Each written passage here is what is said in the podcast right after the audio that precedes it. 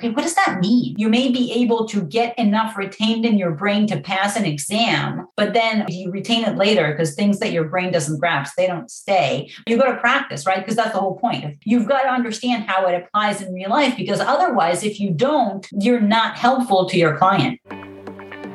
Are you ready to know what you don't know about Privacy Pros? Then you're in the right place. Welcome to the Privacy Pros Academy podcast by Kazient Privacy Experts, the podcast to launch, progress, and excel your career as a privacy pro. Hear about the latest news and developments in the world of privacy. Discover fascinating insights from leading global privacy professionals.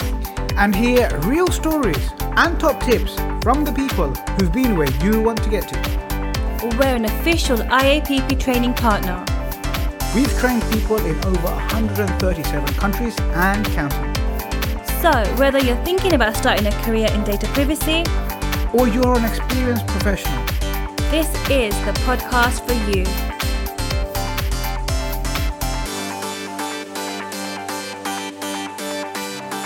Everyone, and welcome to the Privacy Pros Academy podcast. My name is Jamila, and I'm a data privacy analyst at Kazient Privacy Experts. I'm primarily responsible for conducting research on current and upcoming legislation, as well as any key developments and decisions by supervisory authorities. With me today as my co-host is Jamal Ahmed, who is a fellow of information privacy and CEO at Kazient Privacy Experts. Jamal is an established and comprehensively qualified privacy professional with a demonstrable track record solving enterprise-wide data privacy and data security challenges for SMEs through complex global organizations. Jamal is a certified information privacy manager, certified information privacy professional, certified EU GDPR practitioner, master NLP practitioner, Prince 2 practitioner, and he holds a Bachelor of Arts in Business with Law. He is a revered global privacy thought leader, world class trainer, and published author for publications such as Thomson Reuters, The Independent, Euronews, as well as numerous industry publications.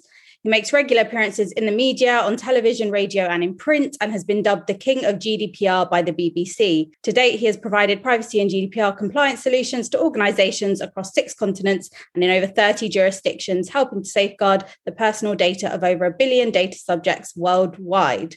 Welcome, Jamal. Thanks for joining me again. Hi, Jamila. Really happy to be back for another episode. And I want to share something with everyone listening. Every week, we get lots of messages from people who have listened to the podcast and they say lots of great things. But this week, Jose, uh, one of our previous guests, he reached out and he said, Hey, Jamal, check this out. I've got this message. It says, Hi, Jose. I'm a lawyer licensed to practice in a specific area, and I intend to specialize in the area of data protection and data privacy. I listened to the podcast where you were interviewed by Jamal Ahmed on having a career in data privacy and what it entails.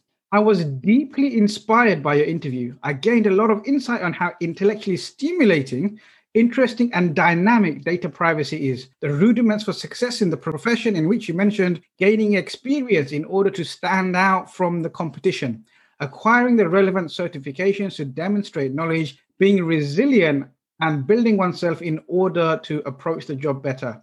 Listening to your podcast fueled me in the zeal and courage to keep striving till I get the desired success. Thanks for doing the interview. Wow. That's nice. I think it's really good hearing feedback because sometimes when we're doing the podcast, I feel like I'm just having a nice chat with people and I forget that it's going out and people will be listening to it. So it's really great to get feedback like that. I want to encourage you to reach out to the guests. If they really inspired you, then let them know. And reach out to us and let us know. And if you have an idea or a topic that you'd like us to cover that we haven't yet, feel free to send those in and we'll get all our esteemed guests to make sure they answer those as well.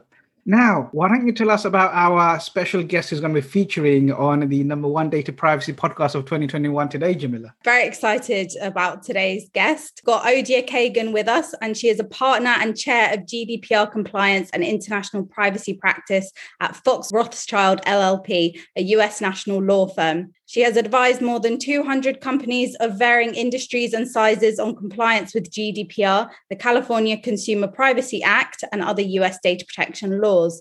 With an emphasis on a pragmatic, risk based approach, Odia provides clients with practical advice on how to design and implement their products and services in a compliant manner. She holds three law degrees, five bar admissions, and five privacy certifications. And you can follow her on linkedin.com slash Odia Kagan, and we will link that below. But welcome. Thank you so much for joining us. Thank you. It's great to be here. What an amazing set of credentials, three law degrees. I mean, that's amazing. Well, I really like studying. You can tell, right?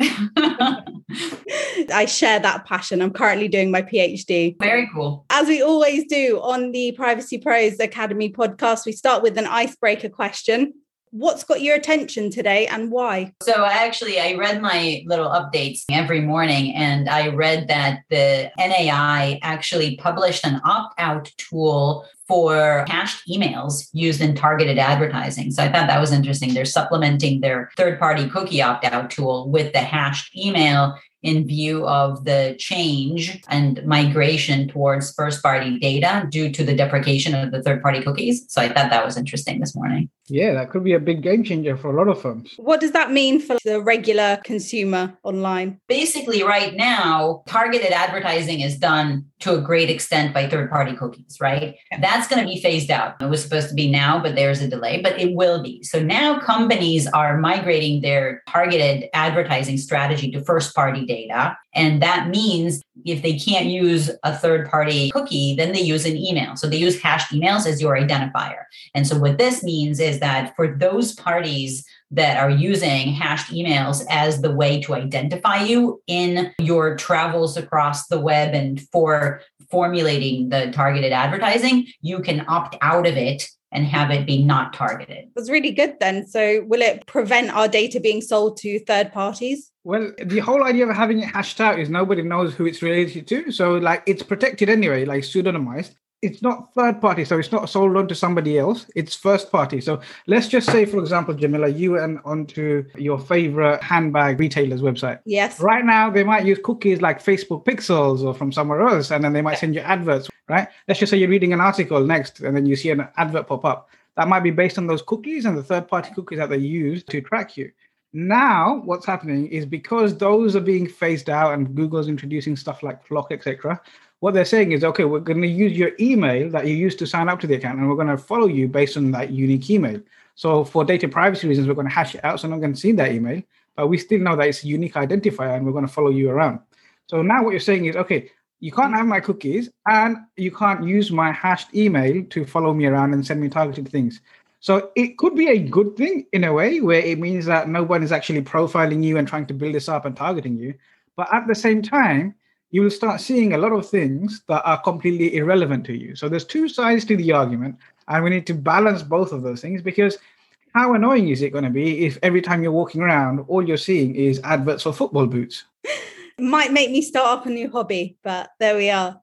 It could so, do, but let's just say something you hate. Coffee. I don't like coffee. So imagine you started getting targeted. Like coffee is a massive industry, and yeah. there will be coffee shops, and there will be people who want to sell you coffee beans targeting you now because they don't know what your interests are. So they're like, mm, yeah, why not send her an advert? One of the challenges not having or not enabling somebody to understand what your interests and likes are. So it works from both ways. And as privacy professionals, we always have to take that balanced view right, Odia? It's a big discussion now, right? Like surveillance advertising. And there is a big trend now to talk about surveillance advertising. Like, should we phase it out completely? There's research being done right now to figure out whether the whole premise of targeted advertising and the tons of data that's being collected and collated, right? So Jamal was saying, like, the downside is you don't get good advertising which is well curated to you. So that's definitely a problem. The question is, what is the solution for that? Is targeted advertising via surveillance and third party cookies and things like that? Is that a good solution?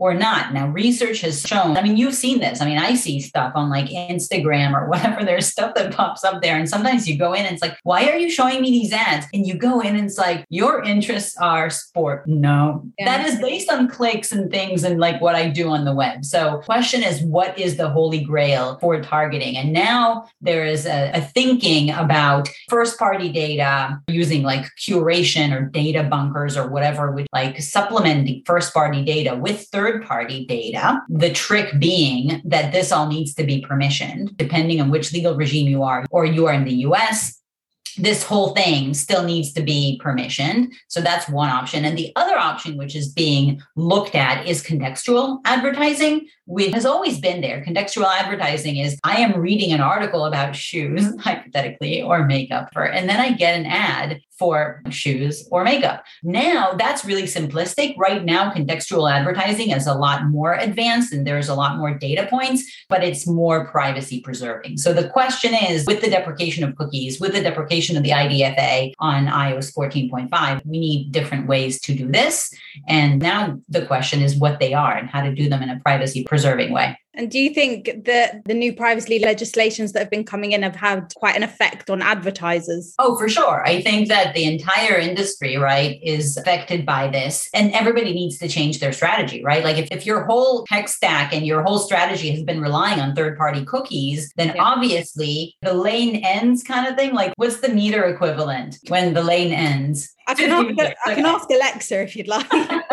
lane ends in 50 meters, right? So you have that sign. So this is now, right? Like, okay, third party cookie is ending in 50 meters and we've got to figure out different ways. So it's definitely affecting companies. But then the argument is okay, who is being affected by it? So the argument is some people are saying that small and medium companies, enterprises, and publishers are being more affected by this because the bigger companies, either the so called like walled gardens or just big companies, right? They already have a very solid first party data set. They have loyalty programs, they have Instagram followers, they have multi channel presence. And so they already have their first party data and they just need to ameliorate it, build on it, build the trust. If you're a small company, let's say that's the issue is how is this affecting small companies? Like on Instagram or like you were some small company. This is typical like pandemic example. Um, you guys probably saw all these companies with paint by number canvases. Yeah. I'm guilty of, I still haven't finished my detailed lion of mm-hmm. like the paint by number lion thing. There was like a bazillion companies that popped up about this. Now, a company like that, one is small, two, that is new. You're trying to create a category. You don't have a following you need to generate that following. People used to do that was through third party cookies. And so now what? The marketers are looking at it, publishers are looking at it. It's definitely a game changer. Yeah, I wouldn't want to be an advertiser right now. I feel it's quite like when GDPR came into effect in the UK and everyone started getting loads of emails from all these different companies saying, we're changing this and we're doing this. They were confused. And I think it sounds kind of similar with the new advertising rules with cookies.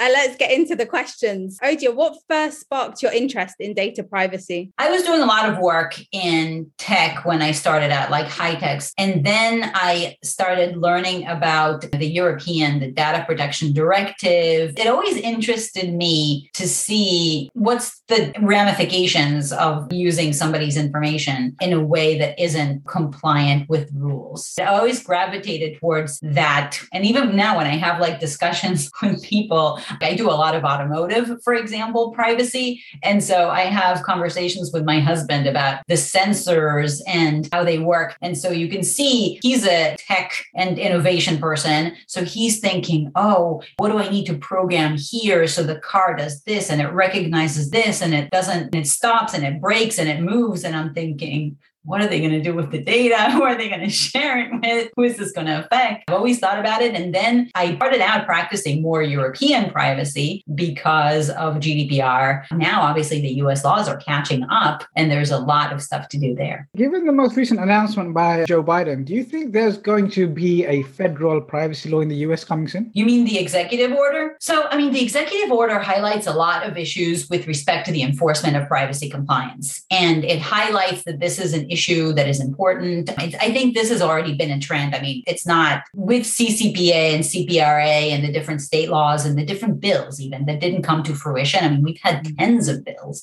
in the past year. I think it's obvious that the US approach for privacy is serious and people are aware of it. This is very big because I used to teach privacy law and internet law at a university, at a law school here, like six, seven years ago. And I would ask people, the students, okay, well, what do you think is privacy? And the overwhelming response had to do with Fourth Amendment, search and seizure, government intervention, government surveillance. And very few were like, oh, private companies and cookies and you know, social media. Like it just wasn't a thing. And now it's very overwhelmingly a thing. Everybody is aware of it. I think the pandemic also and everything moving online obviously heightened that. So I think that there's definitely a push. There's definitely an awareness, there's a push, there is heightened need for enforcement in the US. Whether or not that takes the shape of a federal privacy law in the immediate future is not certain. I don't know if it's likely. The reason is that there are very big differences of opinions with respect to key aspects of what a federal privacy law would need to entail, um, mm-hmm. namely the enforcement. Who enforces it? And so you've seen in the past few weeks, there have been US bills. One about the establishment of a federal data protection authority that would take away from the authority and the toolbox of the FTC. On the other hand, I read about this yesterday, so it's just like in the past few days, two different bills for boosting and bolstering the authority of the FTC as a privacy enforcer, right? There was one bill that went to undo the Supreme Court decision with respect to section 13b of the FTC act that allows a certain type of remedy and there is another one so then there's a question the first question is okay well one, do we need a separate law? But two, right, who's enforcing this? Is it still the FTC? Is it the FTC and the way they've been doing it? Do we give them more power? Is it a different authority? And then we have in the US a lot of authorities that have privacy enforcement rights and capability. We have the FTC, we have the OCR, we have the CFPB. And so, what do you do with them? So, that's kind of one aspect. The other aspect is preemption. Does a federal law need to be a threshold or a ceiling. And that is a very big debate. And so, because of that, and you can see it in the state laws, like some of the state laws that didn't come to fruition, like Washington or Florida, private right of action. Like, should people be able to sue in court for remedies, or should this be an AG or a DPA type thing like it is in Europe to some degree, even though in Europe you can also sue? So then the question is okay, can you sue? Can you do class actions? And a lot of the state laws fell because of that debate. So mm-hmm. that I think to me is going to be an impediment. The only other thing that I can add here is there is an initiative of a uniform like a model law that was just proposed. And there's precedent for model laws in the US where states kind of look at this model and adopt on a state by state basis, they adopt a model.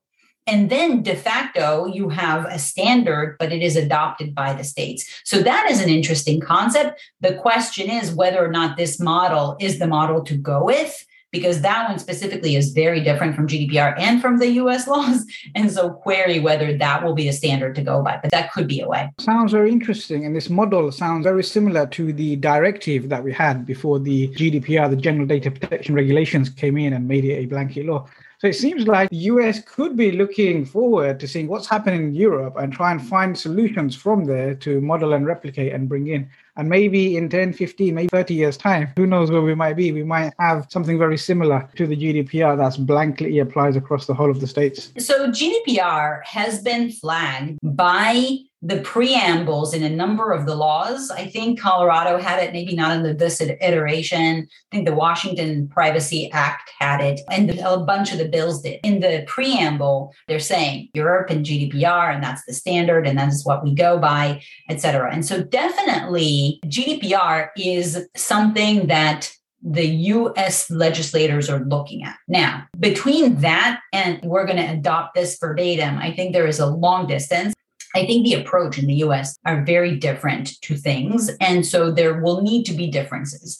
And so, one difference, for example, that I can flag that was very on trend and in the news recently is public information. So, the LinkedIn, the Facebook so called hack is this a breach? It wasn't a hack, but is it a breach? Is it a day breach? Is it an Article 33, 34 issue?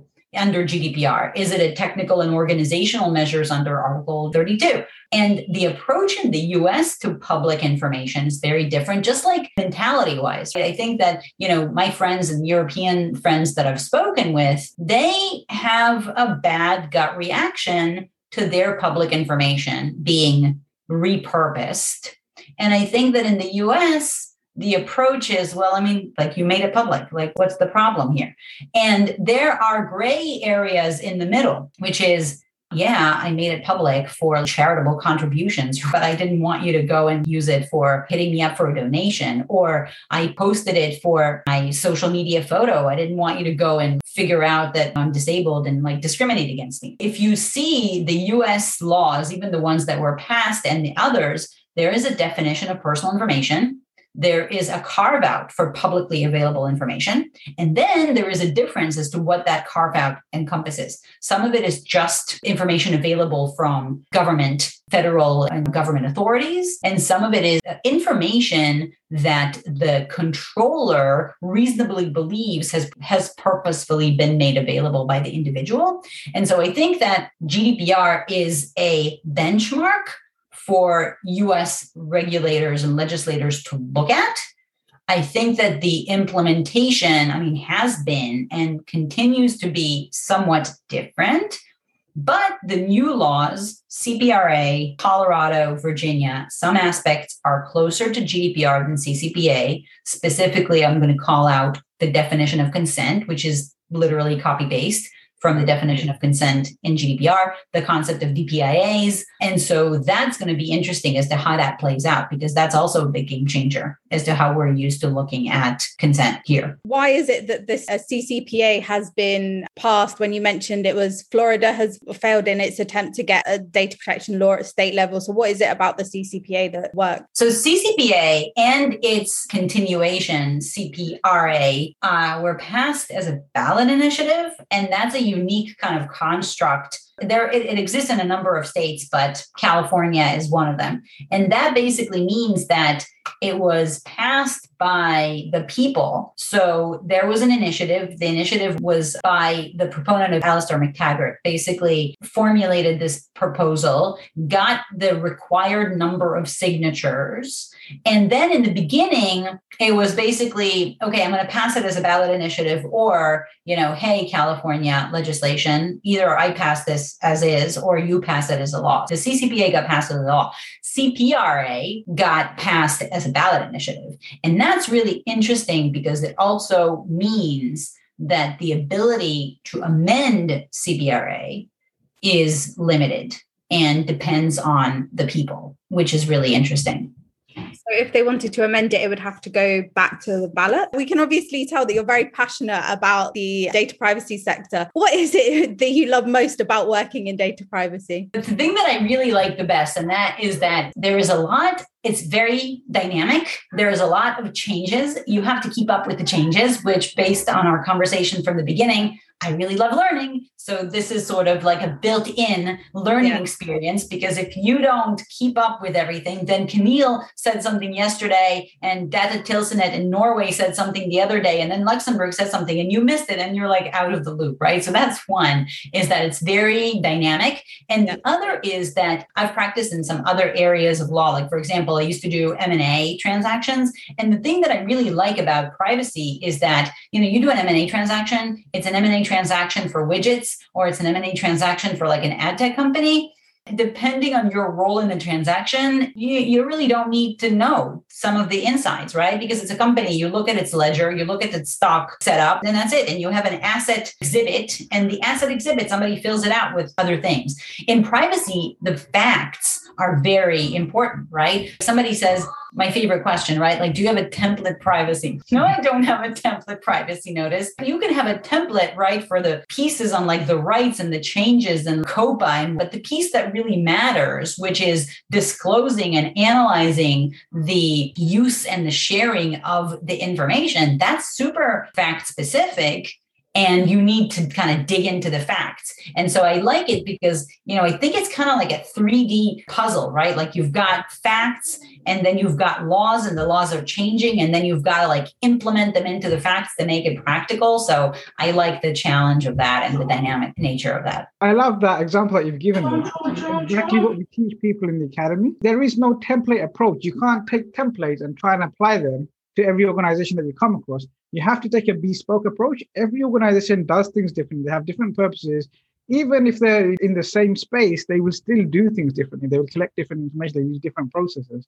And therefore, you need to make sure that you understand how to take this information, how to collect this information from the business to begin with, and then put it in a way where everyone that reads it can understand what's happening with their personal data. It's a bit like I say to them, these are tools, right? If you just have a hammer and you don't know anything, everything you do, you're just going to go and try and bludgeon with the hammer. But it doesn't necessarily mean that you need to take a hammer to everything, right? You need to know that there is a hammer there. And when I need it, I will use it. But there is also a screwdriver. There's also a, a chisel. There's also a pencil. There's also a pen. And you need to craft what that solution looks like rather than just take that tool and, and smash everything up with it. And um, this is fascinating for me to hear is that you also take that same approach and it's like, no, there isn't templates. And the reason people pay Privacy Pros a lot of money is because, yes, they can go and buy a template for a couple of hundred dollars off the internet somewhere, but they would rather pay someone to make sure that they get it right. And it's about getting it right first time because you've seen the horrendous privacy notices. You go and you read something like, this does not make sense. And you can tell it's copy and paste. And what that does for the end user, the lack of confidence they have in you when it comes to the privacy, the lack of trust they have, means you're ultimately going to start losing business to people who value their privacy. And if you're in Europe, that's a very big deal. Like you said, uh, people in Europe feel very uncomfortable, even with data that they've made public. How is that being used outside of my control? Well, I didn't intend for it to be used in that way. So therefore, I'm actually going to stop using that platform. I remember in Sweden, there was a little bit of news that came out about Facebook. And one in three people didn't think twice. They shut down the Facebook account. If you think about how much of an impact that will have on the Facebook uh, marketing revenue for Sweden. It's huge. It's huge. So simple things can make massive differences. And that's why, as privacy professionals, it's important to be able to understand how to do these things and it's important they're trained the right way so they don't just think i have to use this template in this right they can actually think for themselves. Yeah i have two things to say about this template situation. Number one is i used to have this example that i used all the time because the ftc at some point i think this is now 2013 maybe the ftc had enforced against a company that had copy pasted a privacy notice from a competitor. The privacy notice of the competitor was actually good, except it wasn't applicable. And so the competitor had certain obligations with respect to providing a notice or an opt out that the company that copy pasted didn't. So then they put this thing in the privacy notice, and the privacy notice said, We will let you opt out. But they did not let them opt out. It was just in the privacy notice. The FTC actually enforced against us for being misleading, right? Because it was wrong. It was not accurate. And the reason it wasn't accurate was because of a copy paste. So that's one example, which is a good example still. But the other example that I can give is the California Attorney General's office issued this week, in the beginning of the week, they issued a report on anonymized report on all of the non-public enforcement actions that they have taken. So under ccpa I think under GDPR, it's informal because the, the DPAs, the supervisory authorities, like send you a letter and then they decide if they want to pursue enforcement based on cooperation. In CCPA, it's actually it's ingrained in the law. You have a 30 day cure period which by the way phases out in CPRA, so it goes away and becomes discretionary. But anyway, now it's mandatory. So there are a lot of notices of noncompliance that the Attorney General issued to a number of companies and came to compliance. And they actually said that 75% of the companies came into compliance within the 30 day period. So they issued this report on the enforcement. And the report on the enforcement had made it very clear that the attorney general's office is looking at whether or not the privacy notices actual accurately reflect your data processing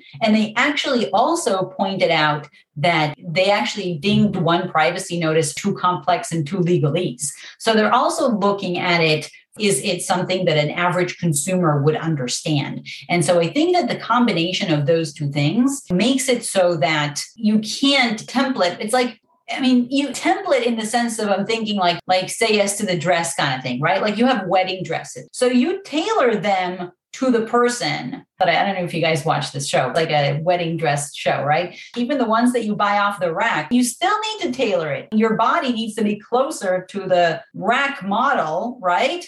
But you still need to tailor it. You have a template in the sense of, yeah, I kind of know what's going on and I kind of know what a company of that nature does, but you've got to make it accurate forget like being a good citizen is maybe not something that works even though i think now it's very obvious that consumer trust is tied to the use of data. And so I think now saying, hey, this is a good business practice because literally people care, I think that's a statement that we can make now that maybe I couldn't make five years ago to a client and say, hey, this is the right thing to do. But it's the expensive thing to do. Now it's the right thing to do it's the business savvy thing to do. And oh, by the way, it's the thing that regulators are looking at. So you don't want to get dinged thing to do. Awesome. I'll share some clips of Say Yes to the Dress with you, Jamal. Okay. I, I, can't imagine you've ever seen it. I'm not sure yeah, I, this is uh, my thing. Odia, what is your most memorable client story? The challenging things with clients is that I have realized that as an attorney, people that are even consummate professionals who are not attorneys, mm-hmm. their perception of which facts are relevant for me and what I need to do are different than what I know the facts are of what I need, right? And so that is something that my team of associates that I train, I also tell them because it's a complicated aspect of your practice. Number one, to realize this, right? That what your client told you may not be the end all and be all of things, right? It sometimes takes one question to realize that this is not what they meant. I actually saw this. I did not do this, but I had predecessors that used this big, like GDPR questionnaire that they would send to clients for answers. And the questionnaire would come back, and you'd read the questionnaire, and you're supposed to like draft the privacy notice by this questionnaire. And you know, a conversation immediately revealed the black over white answer that you saw on the paper was not life itself, right? So that's number one is realizing this. And then number two, the courage, I guess, that you need to stand up to the client and say, you know, you said this, but you can say it in a way, you know, you guys are also very diplomatic in how you say it. Yes. Um, but let's explore, you know, what this could mean. You don't have to say, okay, this is wrong, but like it's very difficult as an attorney, and especially starting out, to kind of have the courage to say, hey, I'm not sure this is exactly what it is, but it's your responsibility to do it because you're supposed to protect the client from exposure. And so I think that's something that sort of follows its way. I keep seeing this because, especially in privacy, because it's so important to be fact accurate that's something that I think is something that I would flag. Is that something you feel you've gotten better with with experience, or did you ever struggle with that at the beginning of your career? Yeah, for sure. And that's why I tell my associates that we, we have to do you've got brave is hard, courage is hard. I am a big fan of Brene Brown, and she says, you know, you learn courage by couraging right? Like you just got to do it and then you get better at it. And it's really difficult. And this is not really privacy, but if we're talking to practitioners that are starting out, I think it's worth saying.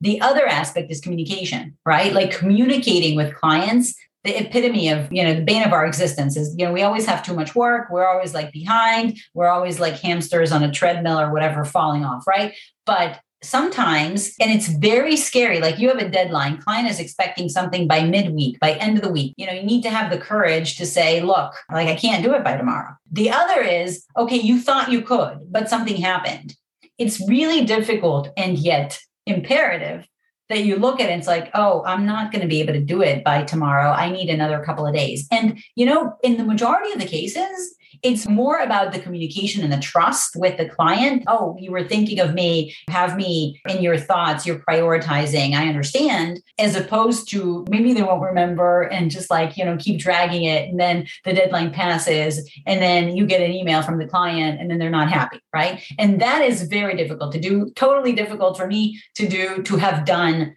early on. Also maybe generalization but i also think that women have more of a tendency to like open emails with an apology. Uh, you didn't do anything wrong. So that's definitely something that you have to learn and i try to also kind of pass it forward to my team to start with from and get that skill from the beginning. That's really interesting. I was going to ask you did you find it more difficult as a woman trying not to apologize? And i think there's a certain reputation that can come into it when a woman in a workplace is being confident might get portrayed as aggressive and that kind of thing. Yep, totally. Yes. I think that this issue is it's an issue on both sides of the table. It's an issue for us as women to not do it, right? Also, Brene, I quote her again, because she was saying that she was teaching a class and she had her students self grade. And she said that all the men gave themselves A's and all the women were like undergrading themselves. So she had to stop doing it because of that. So, like, we as women also have to stop doing that. And I sort of do this informally, like in mentoring or teaching or whatever, women associates or partners, whatever, to not do that because we can't do that. And the flip side is, is I think we should focus on, you know, the teaching and the training and the changing and whatever, because I think that if something is attributed to our behavior, like we should own it and change it. But I think that on the flip side, there is still an issue with when you don't do that and when you behave like everybody else behaves, like men behave, then you get a thing of like, oh, like you're aggressive if I were not a woman, you would not be saying that, that I'm not, that I'm aggressive, right? You'd be saying, hey, you know, that's a go getter. That's like an assertive person. So I think that we have issues on both sides and that need work. As part of the 12 weeks accelerator program, one of the things that we teach is the whole mindset classes and the communication. And a big part of what we teach as part of that mindset and the communications is actually number one, you need to have a growth mindset and you need to be confident in yourself. But it's about being confident about balancing that with the mindset of a world class privacy professional, having that ecological and ethical framework, but also having those communication skills. And one of the things that I found when I first started my career was I was very black and white, I was very direct. And as you said, you can't always take that approach, especially when you're working with clients all over the world. You have to take into account cultures, you have to take into account language, you have to take into account how things land. And there's different ways of doing things, and you need to be very approachable and versatile. So we spend a lot of time just teaching people the skills and the art of communication and how to apply in different situations.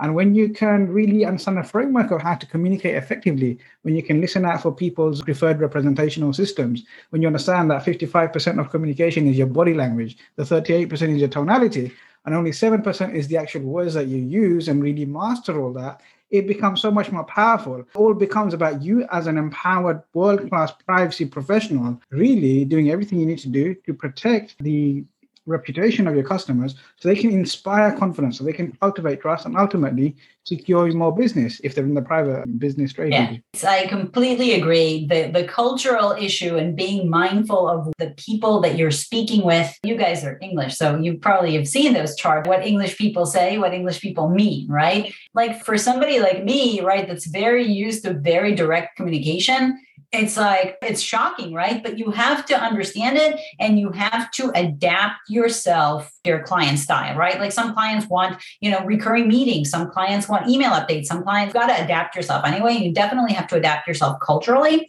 And then the other thing i'm going to say is the carol dweck book mindset is like a life-changing book that i think everybody should read. It's amazing. And once you grasp the concept of growth mindset and that you can by applying yourself with effort and your tenacity, you can change pretty much anything that you want to change. That's, I think, like a huge, huge takeaway if, if people can take that on as early as possible in their careers and lives. Yeah. I mean, Caroline direction, the whole growth mindset stuff, that's the first thing on growth mindset and fixed mindset.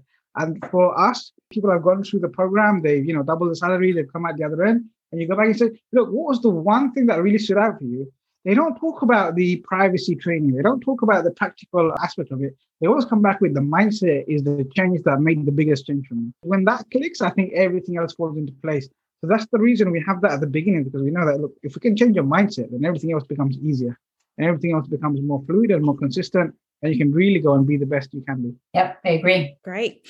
A lot of tips there, and I think not just for people who are in the sector, but just generally. I mean, I've learned a few things from listening to that. I think I'm going to try and be more assertive when I'm working.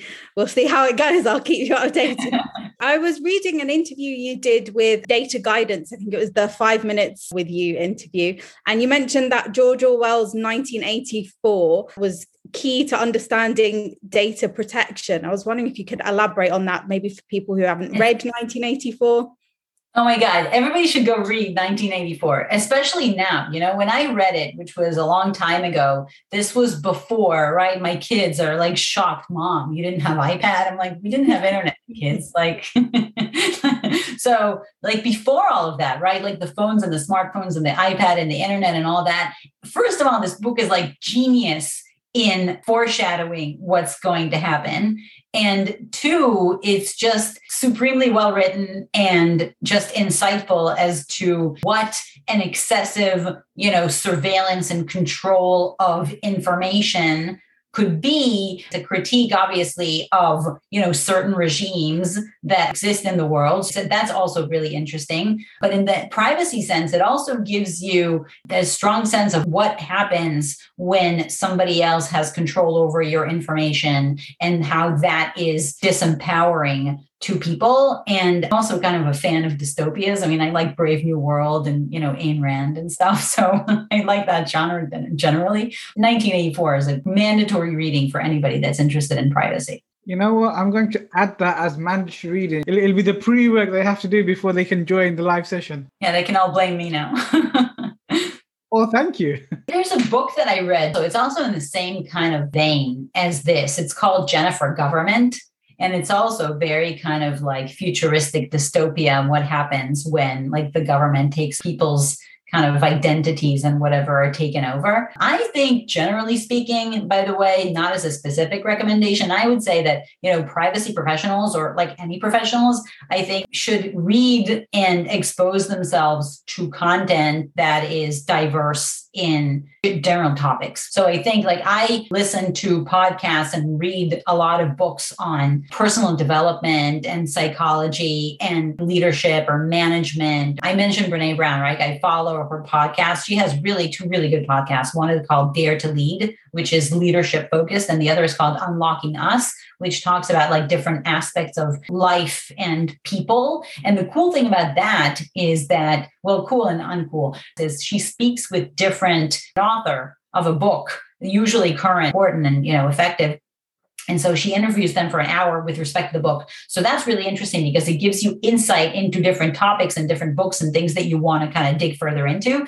So that's the cool aspect. The bad aspect is now my Audible wish list is like 60 books that I need to get to reading. You know, you keep that is kind of the downside of that, but that's also an upside too. We'll stick the links in. Odia, why is it so important to train in data privacy with experts rather than just reading a book and learning how to pass an exam like the CIPP or the CIPM? I don't think it's impossible to do it yourself. It's just much more difficult, right? Like it's much more difficult to do.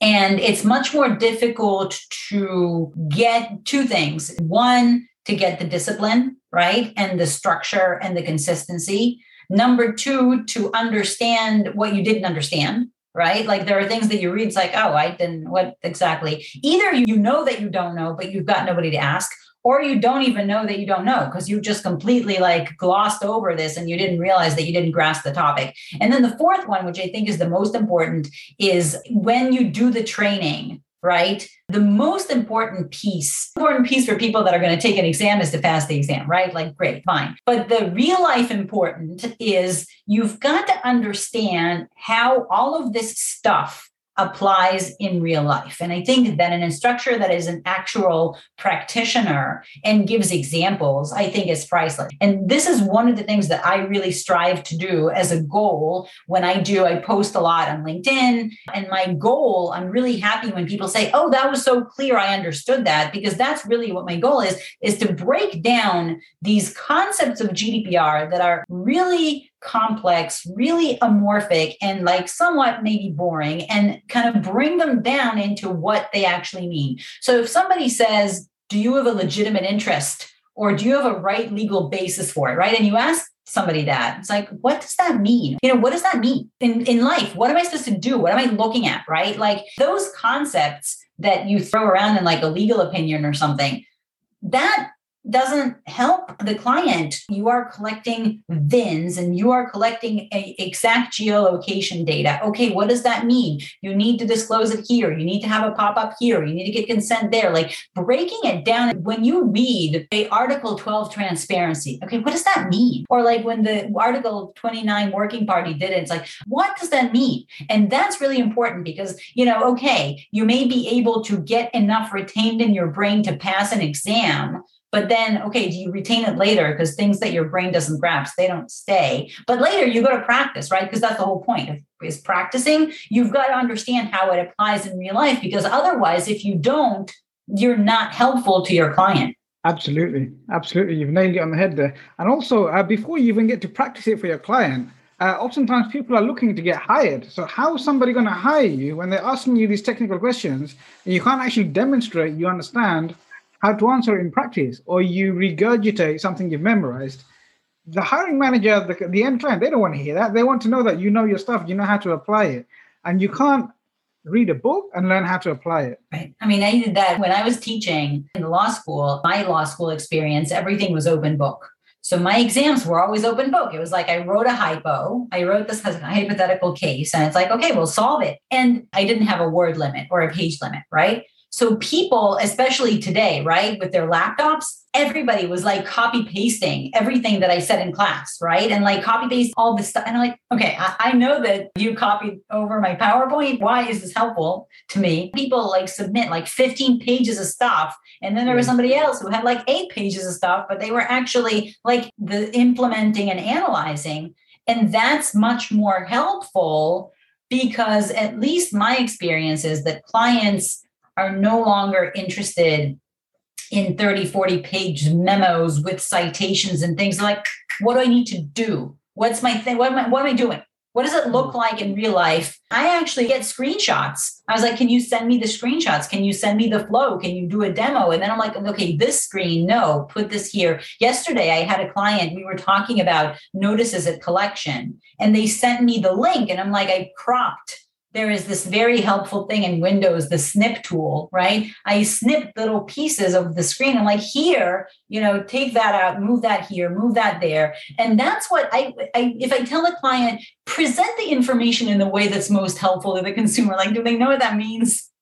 No yeah. Right? So it's not it doesn't you need to kind of do apply it to real life. Yeah. So the last question as i mentioned earlier gives you an opportunity to ask jamal a question. Anything you'd like at all the floor is yours. What do you look for when you're getting instructors for the program? Yes, yeah, so top three things. Number one is that they have to actually be passionate about data privacy. They have to have a real passion for data privacy.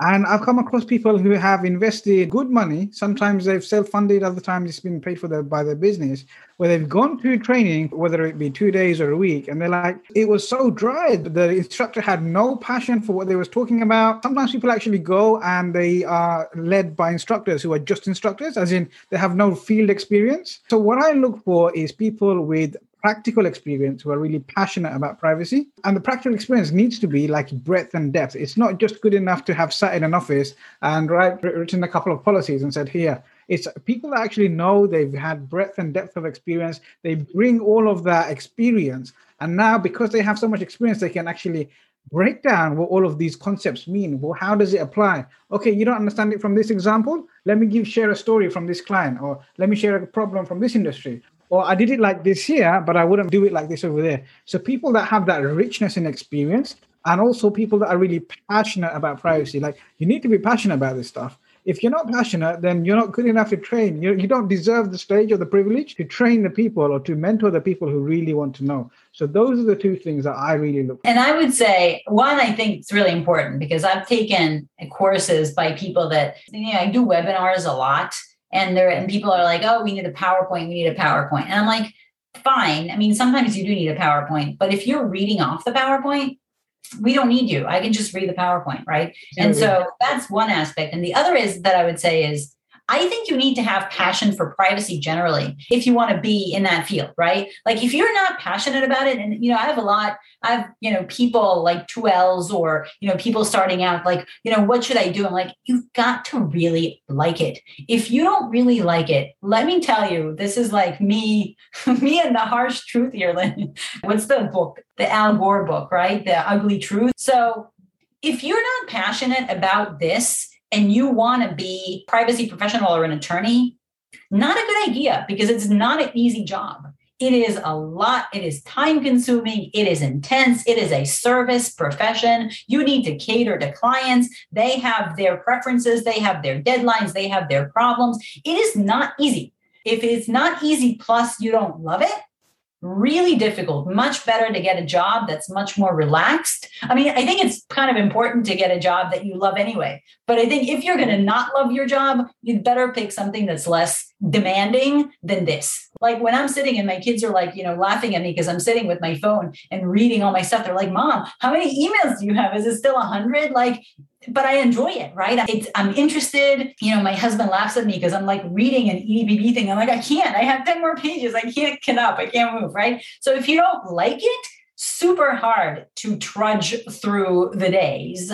And so I would say you need to be passionate both if you're an instructor, but both if you're a privacy professional. And there are so many things in this area that you could like. So if you're like, oh, well, I really don't like compliance, well, maybe you like, you know, counseling, or maybe you like incident response, or maybe you like litigation, or maybe you like privacy engineering. I mean, there's so much stuff. It's important to kind of spend the time to figure out what you like and like it. Yeah, and find your niche. Thank you so much for your answers, Odia. If you enjoyed this episode, be sure to subscribe, like, and share so you're notified when a new episode is released. Remember to join the Privacy Pros Academy Facebook group where we answer your questions.